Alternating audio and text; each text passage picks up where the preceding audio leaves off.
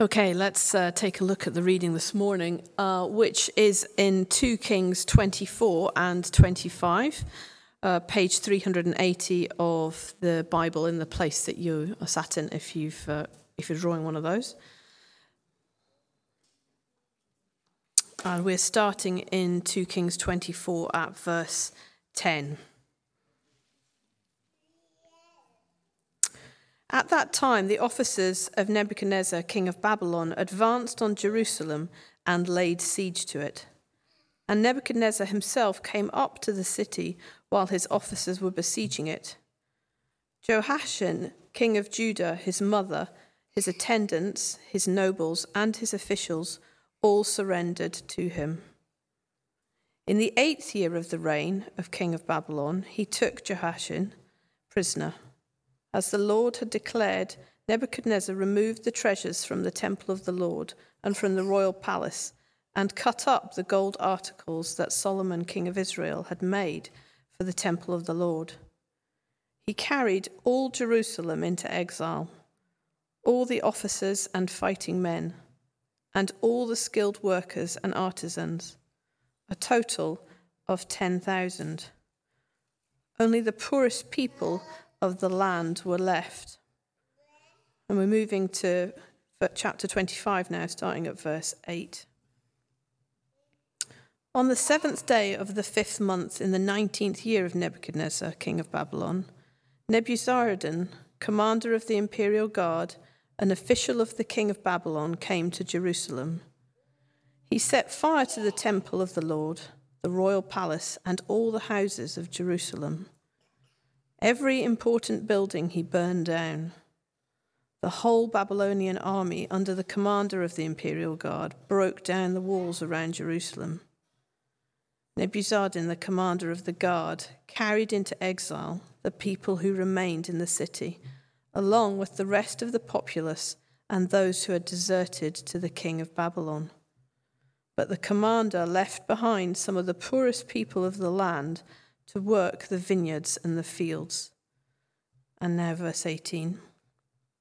The commander of the guard took as prisoners Seraiah, the chief priest, Zephaniah, the priest next in rank, and the three doorkeepers. Of those still in the city, he took the officer in charge of the fighting men and five royal advisers. He also took the secretary, who was the chief officer in charge of conscripting the people of the land, and 60 of the conscripts who were found in the city. Nebuzaradan, the commander, took them all and brought them to the king of Babylon at Riblah. There at Riblah, in the land of Hamath, the king had them executed.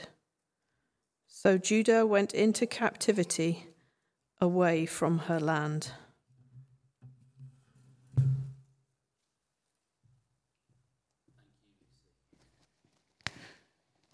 So it's my pleasure to uh, invite the Reverend Dr. Janet Tollington to come and speak to us this morning. Um, this is a series, this Exile series uh, is a series that she planned. Um, and Janet has huge expertise in uh, the Old Testament, and so it's a real privilege to be able to welcome her this morning.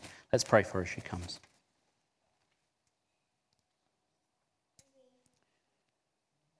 Lord, as Janet brings this message of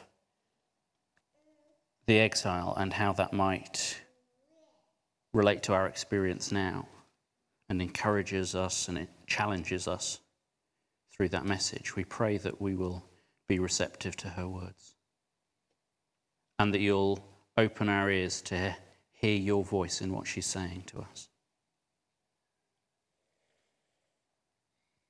Lord, we pray you'll bless her and bless us as she speaks.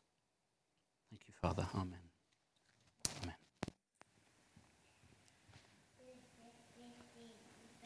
We've just heard the horrendous story of the downfall of Judah to the might of Babylon over a 10 year period 596 to 586 BCE.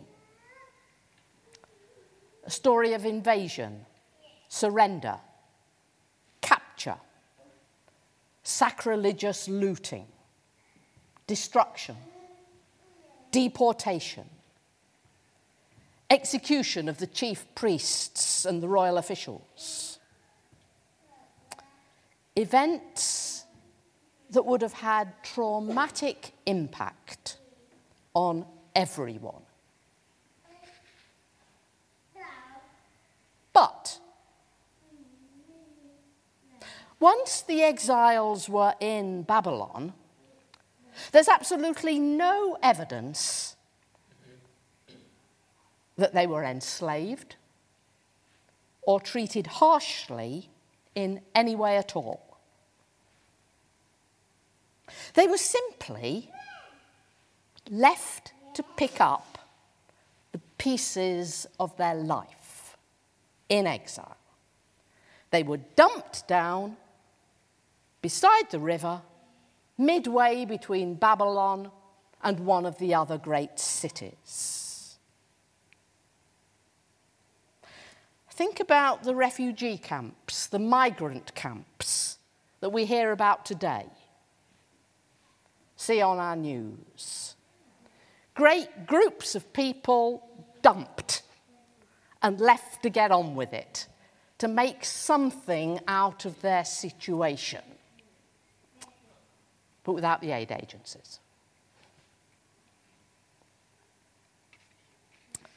Initially, the focus of everyone would have been on survival.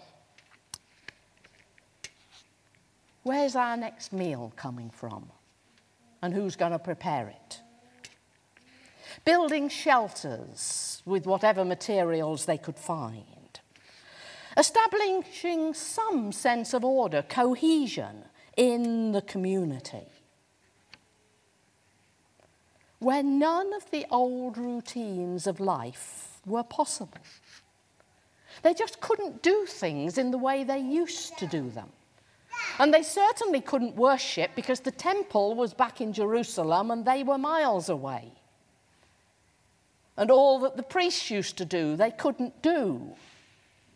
Nobody could do anything that they used to do, and all the leaders couldn't lead in the same way.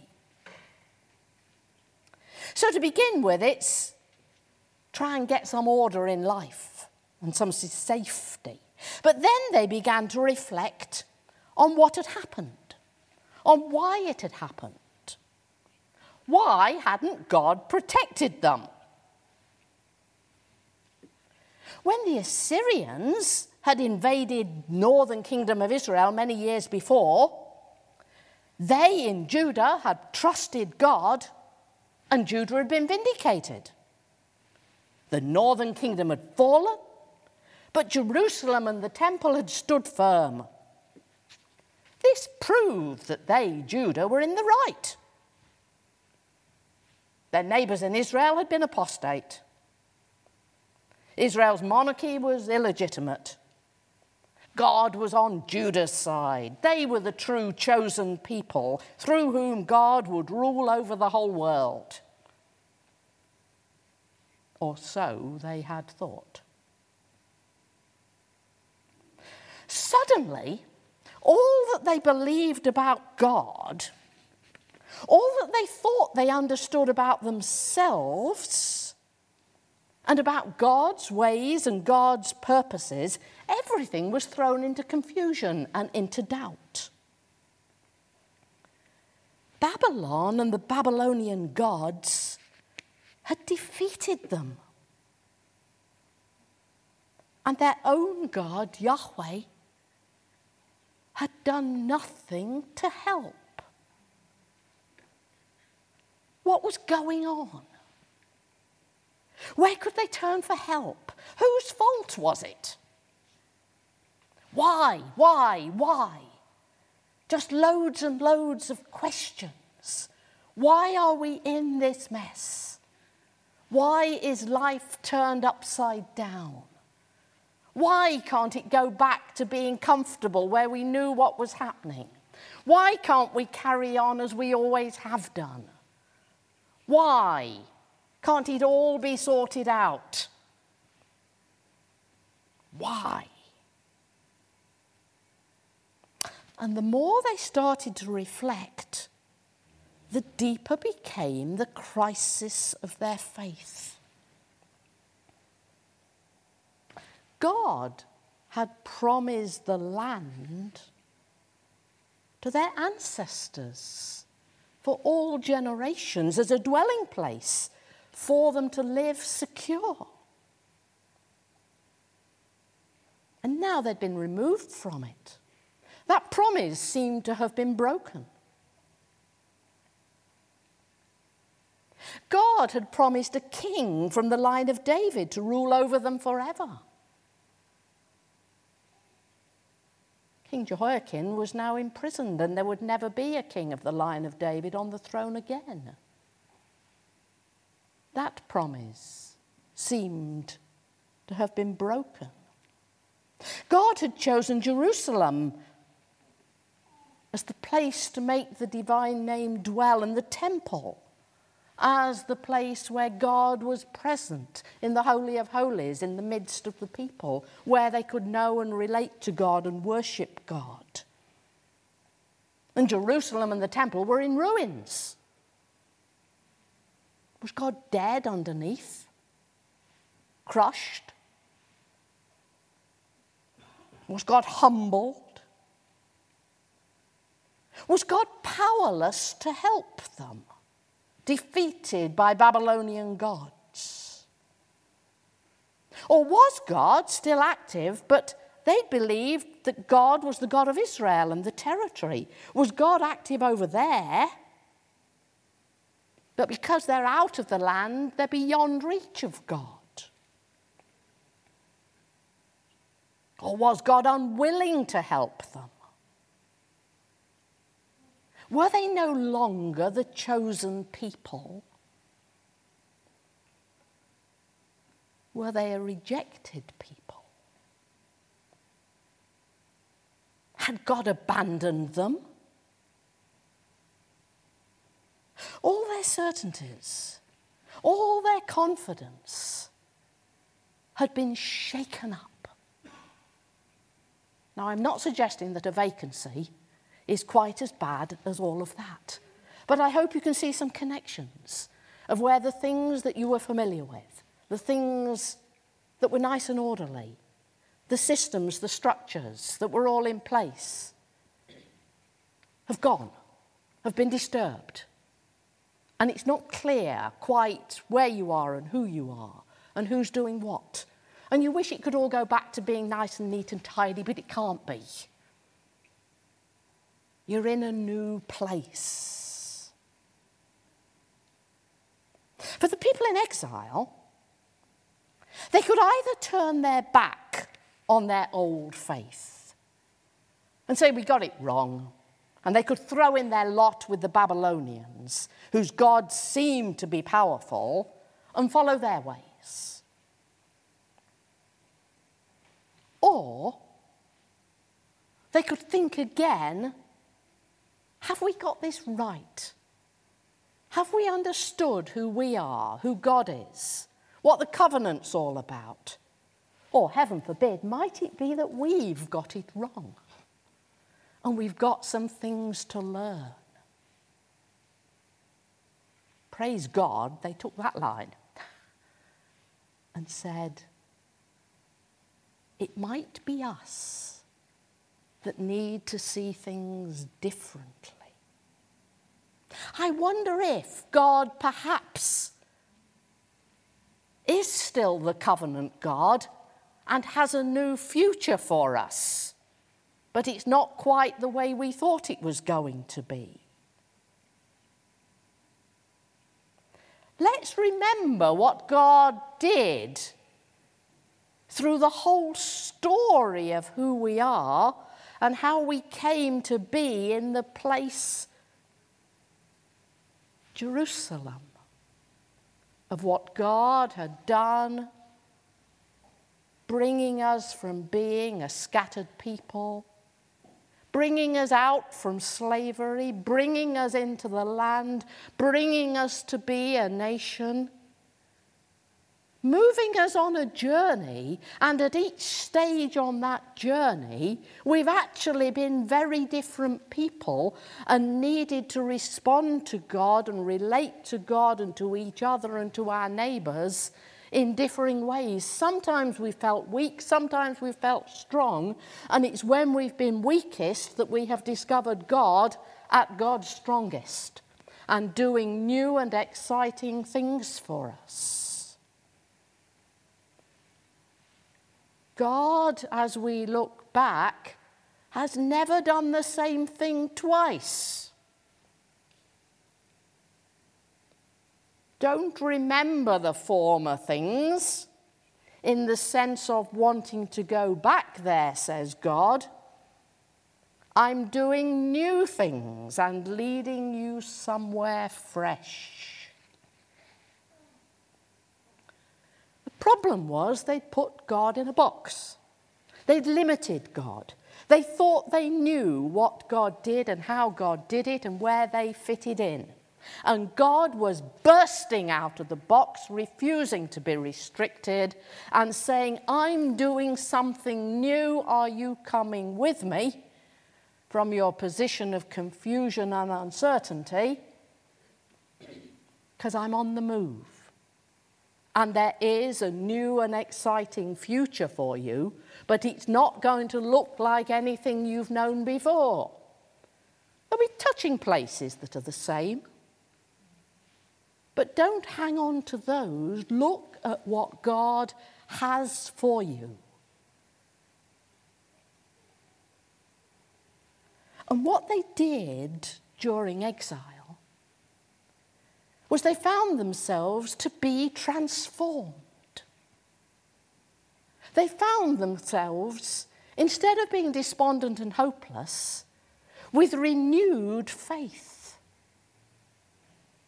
They discovered new things about God, and their picture of God was expanded phenomenally.